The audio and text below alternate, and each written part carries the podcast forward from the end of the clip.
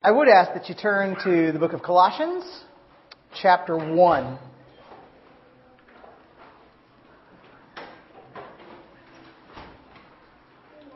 Have you found it?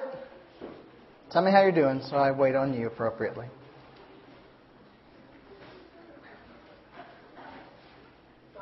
All right. One of you has found this, ch- this passage. I appreciate that. Colossians chapter 1, look down at verse 15, please. And this is the holy and perfect Word of God. Speaking of Jesus Christ, it says, He is the image of the invisible God, the firstborn of all creation. For by him all things were created, in heaven and on earth visible and invisible, whether thrones or dominions or rulers or authorities, all things were created through him and for him. And he is before all things, and in him all things hold together, and he's the head of the body, the church. He is the beginning, the firstborn from the dead, that in everything he might be preeminent. For in him all the fullness of God was pleased to dwell and through him to reconcile to himself all things, whether on earth or in heaven, making peace by the blood of his cross. Will you pray with me? Father, this is your word, perfect and holy and right. This is the word that you ordained would be for our church this day. This is a word that magnifies Christ. So I ask you today, Lord, magnify the Lord Jesus in our hearts. Let us worship him and see him as glorious. And let us please you as we respond. We pray it in Christ's holy name. Amen. You may be seated. Singing the praises of God is a wonderful activity, isn't it? Like to sing those songs? Not only is singing commanded by God, but singing the praises of God is also a way for us to teach one another truth about God. In fact, that's language Paul uses in chapter 3 of Colossians. Have you ever stopped to consider just how much you have learned about God from well written music? I mean, we just sang Holy, Holy, Holy. And that helps us to learn, even my children, if you ask somebody, what does Trinity mean? They, I mean, you almost go, God in three persons, right? I mean, it just comes out because it's Holy, Holy, Holy taught you. God is God in three persons, the blessed Trinity. Or the old hymn, Nothing But the Blood of Jesus, teaches us nothing can for sin atone. Nothing but the blood of Jesus, right? Or what we sang earlier, the more modern in Christ alone shows us that on the cross, as Jesus died, the wrath of God was satisfied. I mean, those are big, heady, heavy, glorious truths. And there is some great and encouraging and theologically rich truth in music in the Bible. You know this, right? I mean, if I asked you to tell me where the song book of the Bible is, where would you turn? You go to Psalms, right? You know the Psalms is 150 songs of praise and prayer and lament and woe and all the rest, right? But if I asked you to find some other music in the Bible, you might go to Philippians 2, 5 through 8. That, that hymn of the ancient church that shows us how Jesus uh, became flesh and how he obeyed God, humbled himself to the point of obedience, to the point of death, even death on a cross, right? Well, as we continue our walk through the letter of Paul to the Colossians, we're about to take a look at what many people would tell you, and I think they're right, is an ancient song in the words of Scripture. We're about to study a hymn. Paul has been already telling the members of the Colossian church about how grateful he is to God for them. He's been telling them of how he has been praying on their behalf. He's been telling them how he prays that they would understand the great joy of the gospel. And now we get to see a hymn whose purpose is to praise the supremacy of Jesus Christ. Now, before we jump in, though, I want to get you ready to understand the conflict that is present in this teaching. Paul is writing about the supremacy of Jesus. That's what this hymn's about. But he's probably doing so because there were people around the Colossians who were calling the supremacy of Jesus into question.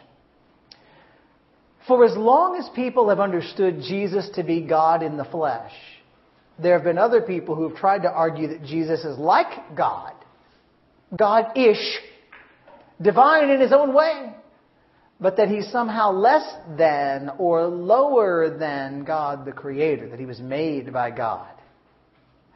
Whether you think about Gnostics from the second century or the Arians from the fourth century, those people believed that Jesus could not both be fully God and fully man. And both groups were condemned by biblical church leaders as heretics. And today, groups like Jehovah's Witnesses and Mormons still believe doctrines that declare Jesus to be created and therefore lesser than God the Father.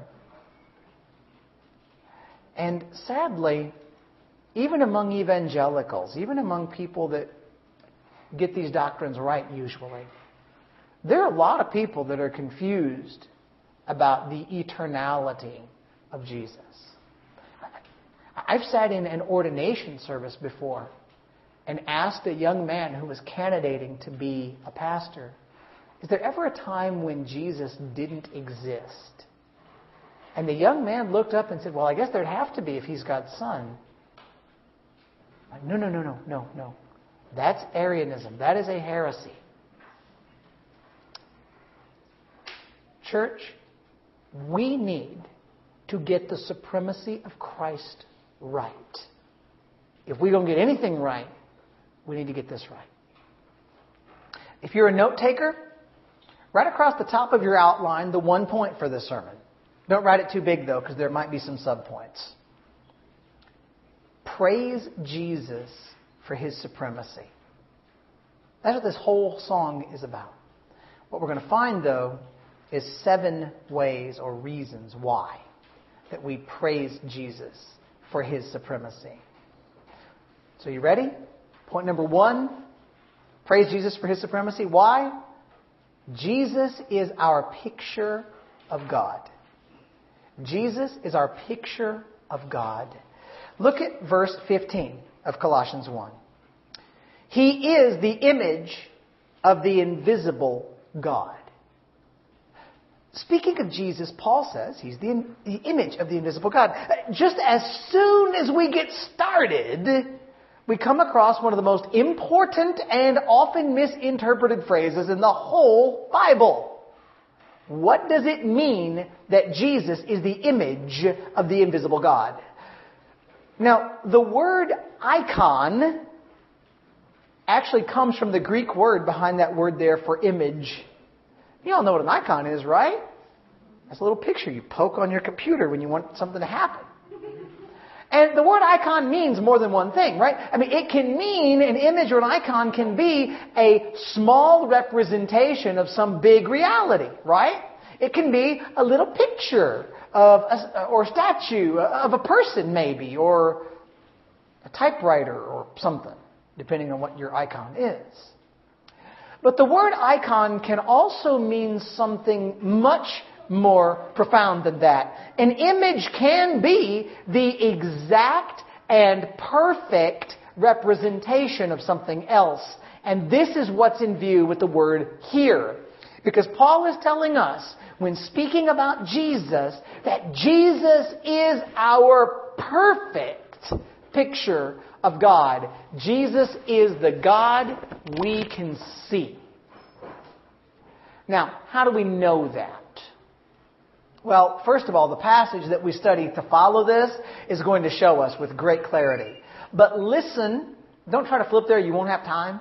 But as I give you some other scripture passages that help us to know that we're talking about something more than a tiny picture of a big reality, we're talking about the perfect picture. Hebrews chapter 1 verse 3, speaking of Jesus, says, He is the radiance of the glory of God and the exact imprint of his nature. that does not sound like a tiny copy. The author of Hebrews wants you to see that Jesus is exactly God on the earth. Or listen to these words from John chapter 1. Starting at verse 1, it says, In the beginning was the Word, and the Word was with God, and the Word was God. He was in the beginning with God. All things were made through him, and without him was not anything made that was made. Then verse 14 says, And the Word became flesh and dwelt among us, and we have seen his glory, glory as of the only Son from the Father, full of grace and truth. And then verse 18 says, No one's ever seen God. The only God who is at the Father's side, he has made him known.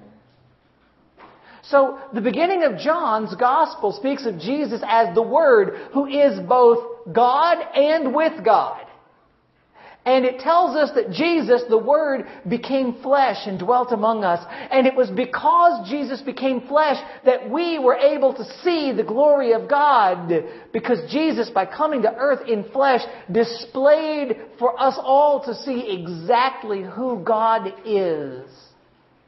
Later in his gospel, John records for us Jesus saying in John 14, 9, Whoever has seen me has seen the Father. Jesus says to have seen him is to have seen the Father, to have seen God. But in his own words in chapter 5, Jesus makes it clear that he is himself not the Father. So Jesus shows us God. He is the image of the God we cannot see. He is God made visible. He's not the Father, but He and the Father are God, one God. Just like we read in the Nicene Creed earlier. And so, Christians, we praise Jesus for His supremacy. Why? Because Jesus is our perfect picture of God. It's not bad for one phrase, is it? Point number two. Jesus outranks all creation. Jesus outranks all creation. Verse 15 says again, He is the image of the invisible God, the firstborn of all creation. And here we go, in the second half of this verse, we find a phrase that is often as misinterpreted as the first half of the verse. Just as some groups will use that first half to say, oh, Jesus is just a picture of God, he's just an image of God, he's not really God. The same groups argue that the second phrase means that Jesus is a created being, somehow lower than God himself.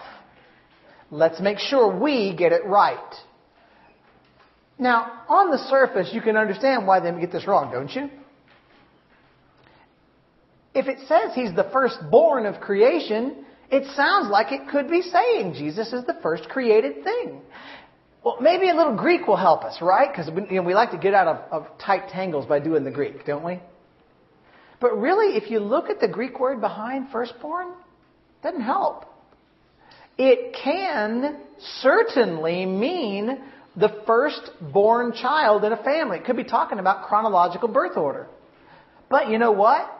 A look at the Bible will reveal to you that the word firstborn can mean more than chronological birth order, which kid came out first. Sometimes the Bible talks about the word firstborn and uses it to indicate a position of rank. The sibling among all the rest who outranks the other children in the, in the family receives the right of the firstborn, even if that child is not actually the first child born. I mean, if you ask me, I really believe that the third child born is often the wisest and most handsome of three brothers. What's funny, I don't even have to tell you why, do I? but think about Jacob. Who was older, Jacob or Esau? Esau was older, but Jacob gets the right of the firstborn. Ephraim was the second born son of Joseph. But he gets the right of firstborn over his brother Manasseh. And if you think about the Bible, you always think, if you think about those two names, you think Ephraim and Manasseh. You never think Manasseh and Ephraim, even though Manasseh is the older son. Ephraim got the firstborn right. But perhaps most helpful in the discussion is something said about King David in Psalm 89:27. If you're a note taker, write that down. It'll help you later. Psalm 89:27, God says, "And I will make him the firstborn, the highest of the kings of the earth."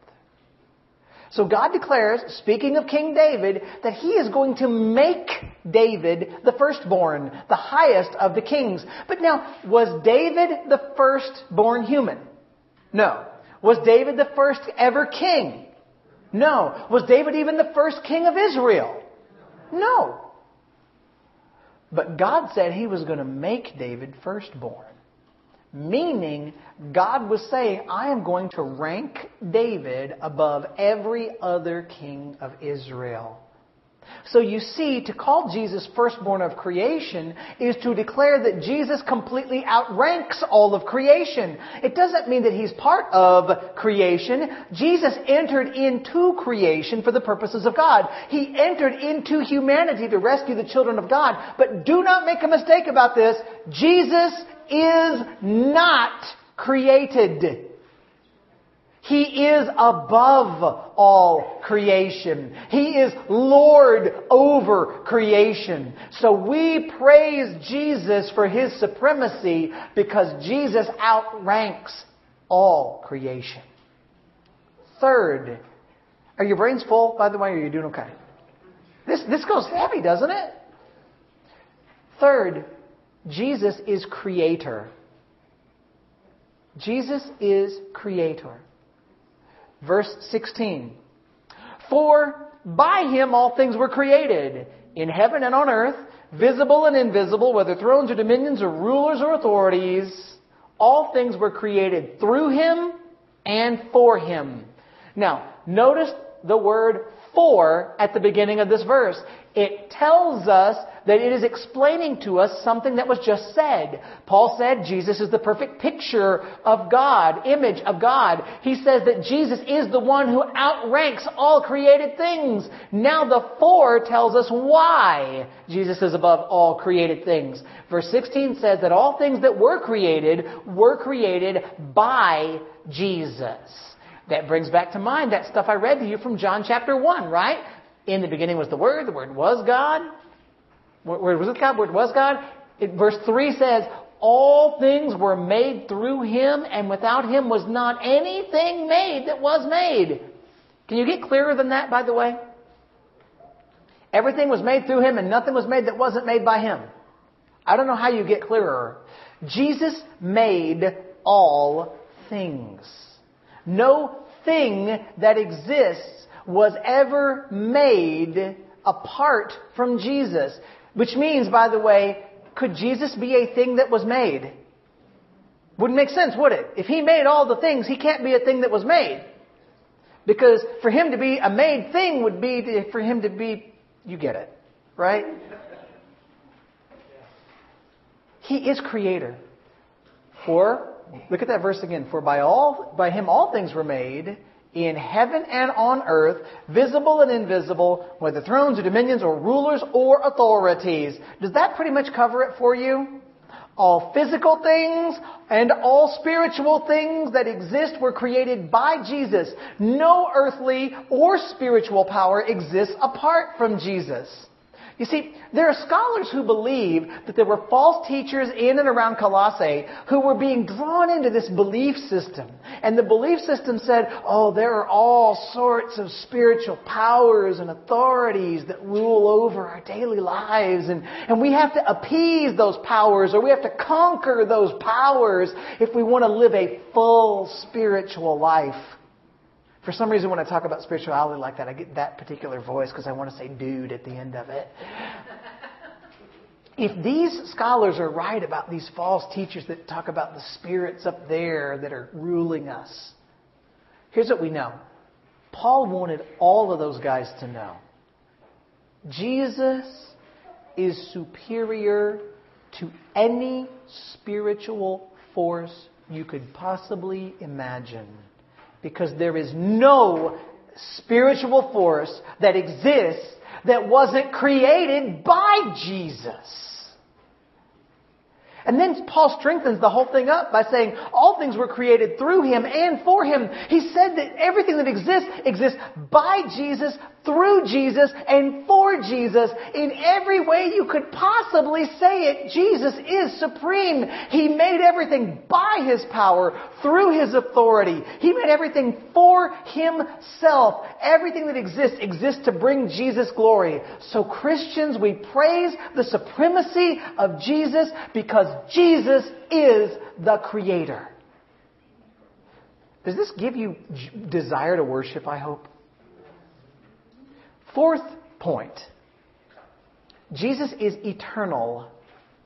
Eternal. Verse 17, the beginning. And He is before all things. This is a hymn. Remember, we're singing about Jesus. The hits are still coming, though. Paul says Jesus is before all things. Now, that makes sense. You might say this is obvious. If Jesus created everything, He has to exist before the things were created. Again, in your mind, go back to John chapter 1 that said, In the beginning was the Word, and the Word was with God, and the Word was God, and He was in the beginning with God. All things were made through Him. Without Him was not anything made that was made. And John was saying, hey, if Jesus created everything, He has to have already been in the beginning with God, as God. But Paul's language in Colossians is even more interesting because Paul says that Jesus is before all things. He does not say Jesus was before all things. And that's really intentional language on Paul's part. Paul wants you to think about Jesus as simply being without a past tense. In the Old Testament, when Moses asked God, Tell me your name, what did God call himself? He said, I am who I am. And God made sure that Moses knew that God's name means that God is, that God exists, that God is eternal. There's no point, no point when God is not. Forever in the past, even before the creation of time, and forever in the future, God is. So then think with me, even with Jesus' own words, right? Do you remember there was a time in his ministry when the religious teachers were trying to make fun of Jesus? Jesus had said, Guys, Abraham saw my day and rejoiced. And the religious teachers want to make fun of him. They're like, You're not even 50. You're going to tell me Abraham knew you? What's wrong with you? And in John 8:58, Jesus said to them, Truly, truly, I say to you, before Abraham was, I am. And when Jesus said, before Abraham was, I am, he spoke of himself with the same eternal present. And the Jewish leaders around him wanted to pick up stones and kill him because they knew he had just declared himself to be God, even using the I am name for himself. Christians, it is a very, very big deal for Jesus to be eternal. There is only one word that we have for someone who exists before time. We call that person God. No created being is before all things. A created being might go way back in time. But no created being could be before time or before all things. Thus, if Jesus is before all things, He is not created. He is superior to all things. There is no spiritual being, there is no earthly being who could ever outrank Jesus. And so we praise Jesus for His supremacy because Jesus is eternal. Point number five. Nothing like a five point sermon, right? You're getting seven, and I could have made it nine. Point five Jesus is sustainer. He is sustainer. Look at verse 17 again. And in him all things hold together. You know, there are a lot of why questions out there. And some of them we can't answer no matter how hard we try. Uh, what keeps things going? What keeps atoms together instead of making them blow apart? You ever realize how hard that question actually is, by the way? What makes gravity work? I mean, we all know it works. On some of us, it works too good. But, but if somebody says why, it gets hard to explain. What keeps the universe from losing all of its energy and going cold and dying? Or, okay, picture a globe, right? Now we live up on the top half, but Australians live on the bottom. What keeps them from falling off? Maybe that's not a serious scientific inquiry. Scientists can give you a lot of answers, though, as to the laws of nature, right? They can explain forces and fields and energies and so much more than we can wrap our brains around. But you can have a lot of fun with a scientist by acting like a four year old and just asking why. Just keep asking it. Yes, I know that's a law of nature, but why?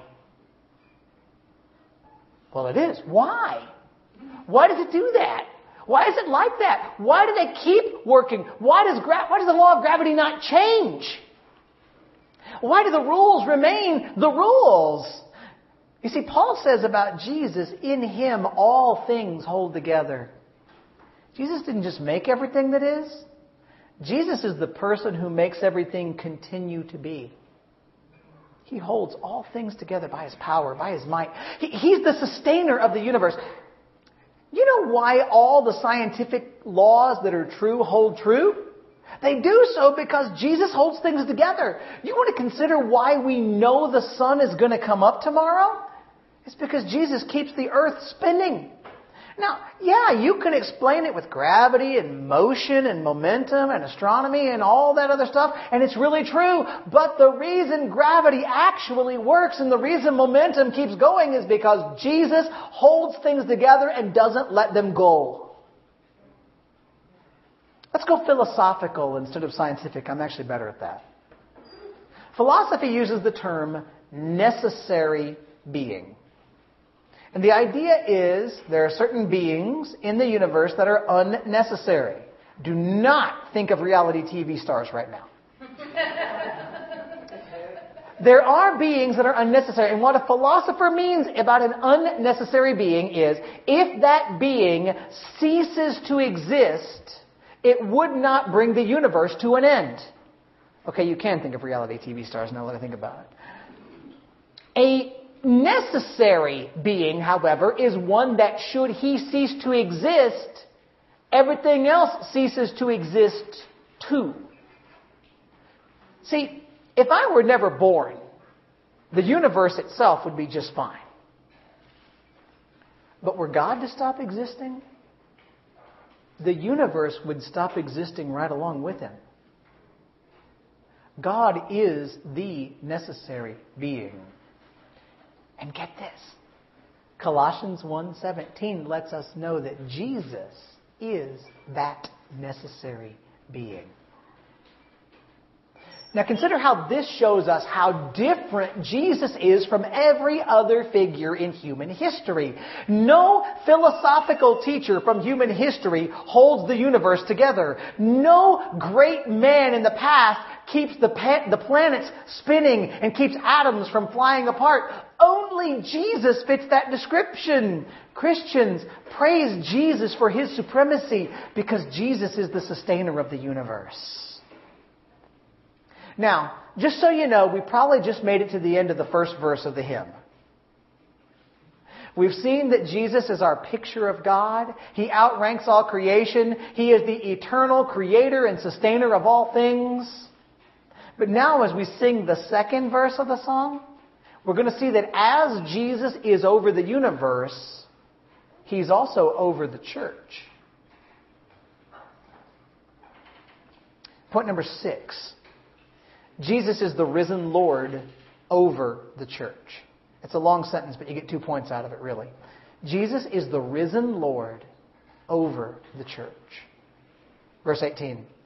And he is the head of the body of the church. He is the beginning, the firstborn from the dead, that in everything he might be preeminent. There are a lot of metaphors in the Bible to describe the church. Can you think of some? Just so I know you're still awake. Give me a metaphor for the church. The bride. Good. What else? Body, right? What else? Children of God, right? Very good. Bride, body, flock, right? We're sheep. We're smelly and dumb. Uh, no, no, no. A family. Again, you might apply smelly and dumb depending on who your family is, but we're going to stop that right there. Uh, the bottom line is there are a lot of pictures the Bible uses to describe the church, but one of the most vivid images, one of the ones you and I can get hold of real good, is when Paul calls the church a body. And Paul has used language of body in the church before. In Paul's earlier letters, it was usually something that he used to indicate how important every church member is to all the others. His point was that no individual member is worth more than another individual member of the church, no matter how gifted that person may be. Every one of us needs each other. Right? So, by the way, please hear me on this. I'm taking a side note for just a second. The church is lesser when you're not with her. She just is. I'm not saying that to give anybody guilt, but y'all, we need each other. And just like you wouldn't say, you know, I just don't think I feel like having a big toe today, I'm going to lop it off. we need you with us as we worship and study and grow together. You're valuable. No matter how gifted you think you are or you're not. It matters. We love you guys. We want to be together. We need each other. But here, when Paul talks about the body, he's not talking about how much we need each other. He's using the metaphor to show us something about the supremacy of Jesus. If the church is a body, Jesus is the head. And you think of head, think of two things. The head is the source of the body. The body cannot exist. It cannot survive. It cannot live without Jesus. Jesus is necessary for the church to exist. But second, think of the head as the part of the body that leads. Decisions get made and guidance is given from the head. Trust me, if you didn't have your head, the rest of your body would not do what it's supposed to do. Jesus is the part of the body that helps the body to move and to survive. And those pictures are great, right? Jesus is over the church. He is the founder of the church. He is necessary for the church to survive. He is the one who has the right to tell the church what to do, how she should do it, how she should live. And Jesus is, the next part of the verse says, He's the beginning we talked about Jesus as eternal earlier, before the beginning of the universe. Now we know that Jesus is also the beginning of the church. And that beginning is tied to the resurrection of Jesus from the dead. When Paul calls Jesus the firstborn from among the dead, he's making reference to the fact that Jesus did not stay in the grave. He is both the first person to rise from the grave to eternal life, and he's the highest ranking person to ever rise from the dead. By the way, keep that rank thing in mind. Is Jesus the first person to ever come back from the dead at all? How do you know? Well, yeah, he brought three people back from the dead in his own ministry, right? Lazarus, Jairus' daughter, the son of the widow at Nain. In the Old Testament, there's a dude they tried to throw in a grave and his bones touched Elisha's bones and he got back up. Which is totally cool, by the way.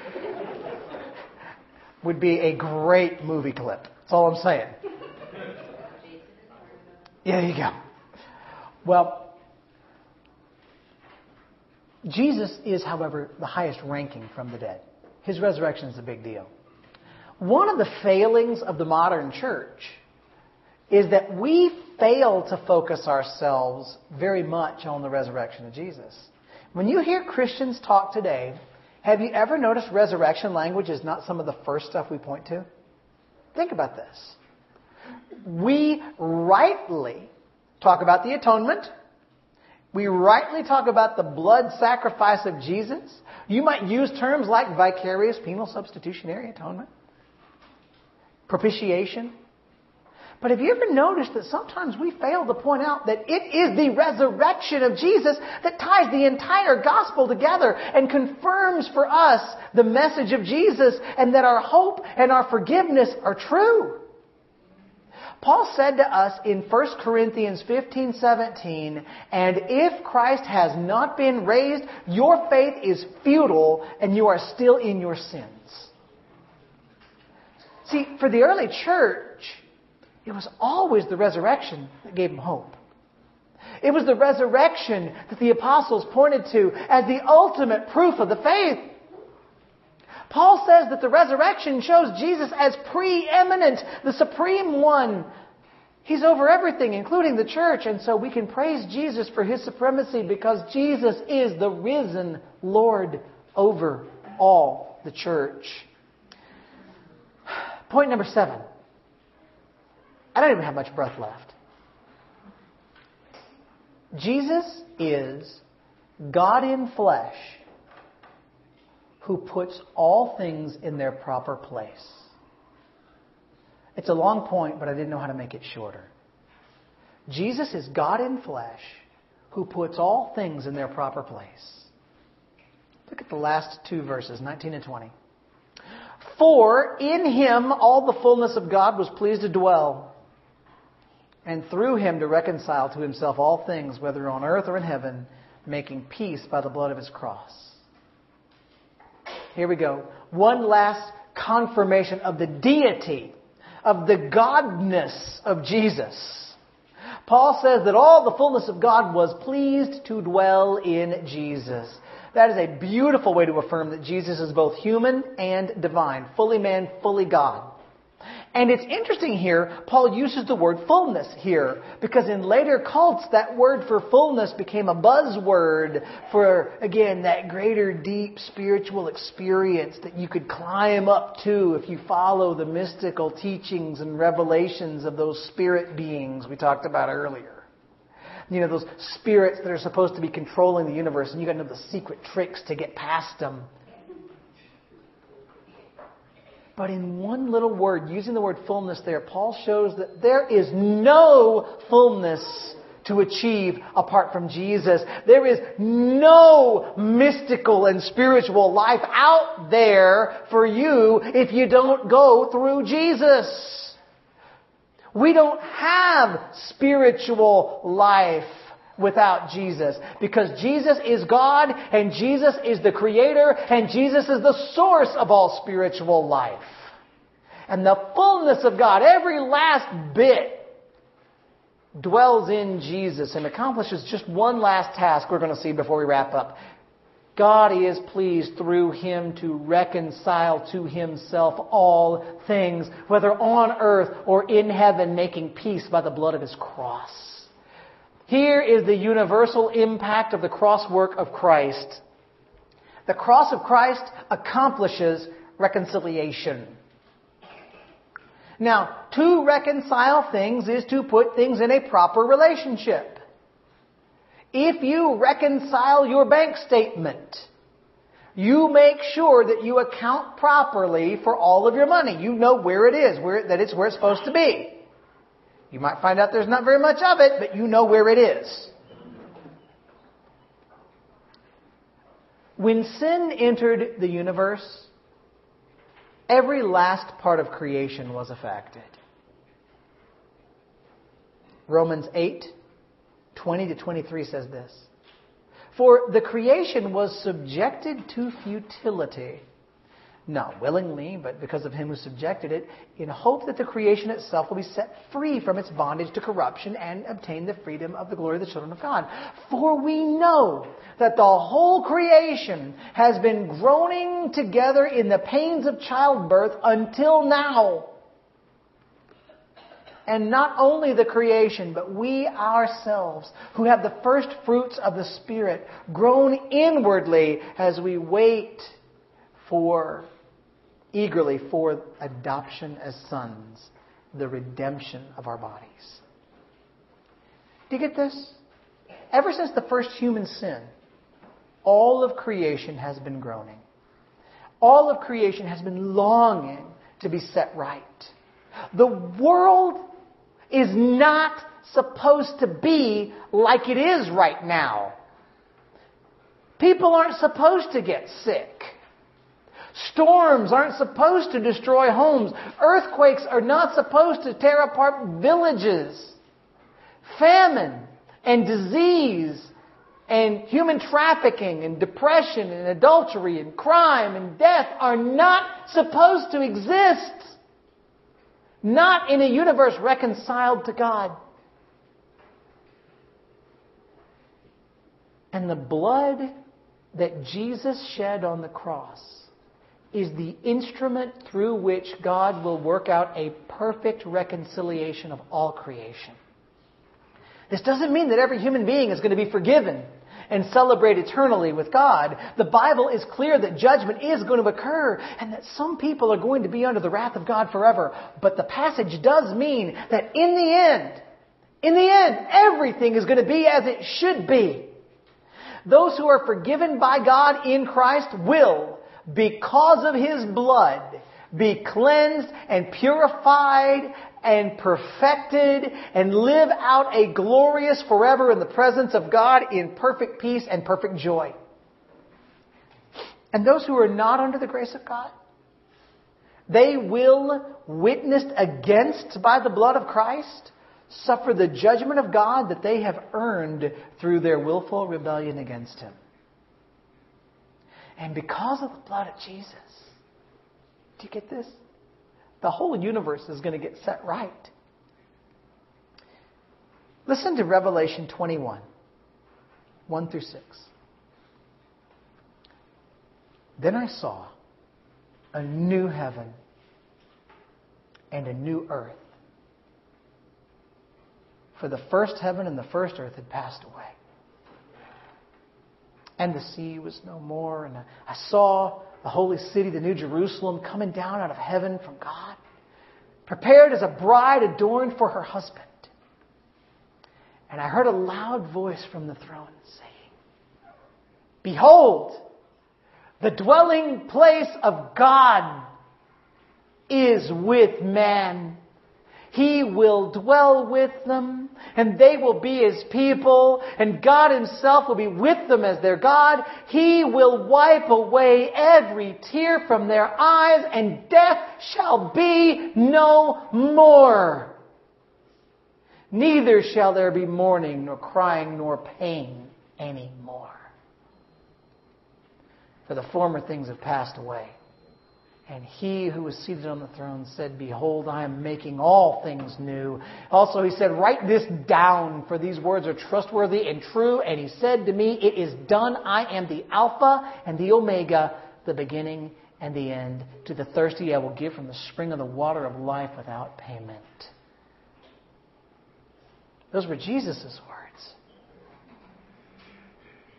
And don't you look forward to that? I remembered yesterday that it had been two years since I preached my own father's funeral.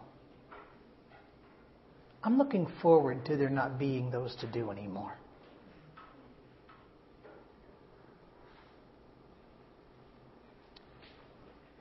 God says, I'm going to come, I'm going to live with you, I'm going to dry your tears, and I'm going to kill death, and it's not going to be there anymore. That hasn't happened yet, but it's coming. That day will come. God will reign with His children in His presence, and all hardships will be no more. And everything that used to oppose God is either going to turn to Him for mercy and forgiveness, or it's going to have been properly judged, because all accounts will be reconciled, and God will be glorified forever, and it happens through the person and the work of Jesus Christ as He does everything He ever promised to do now you tell me, who could accomplish that much? Only God. And so, Christians, praise Jesus for his supremacy because Jesus is God in flesh who puts everything in its proper place.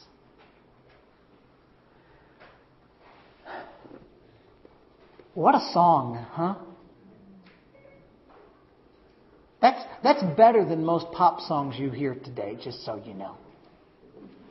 What a song. What a Savior. Jesus is supreme, and we've got a lot of reasons to praise Him for that supremacy. So let me say this to you. Today, Jesus offers you grace. If you have never received the mercy of Christ, His command is that you turn away from your sin, that you renounce it, and that you put your trust in Jesus and Jesus alone as your only hope. But if you ask Him for forgiveness in faith, He will reconcile you to God. For all the rest who do know that they are together with Jesus, praise Him. We celebrate that Jesus is supreme and He's glorious, and we thank Him for His grace. Let that truth, let these truths just rung in our hearts today. Let it lead you to worship Jesus. Let it lead you to obedience. And let it lead you to serve the risen Son of God. Let's bow together and pray.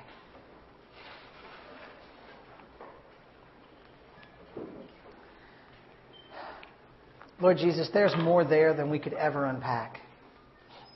And it's so beautiful. And our prayer is that as we sing your praise in response,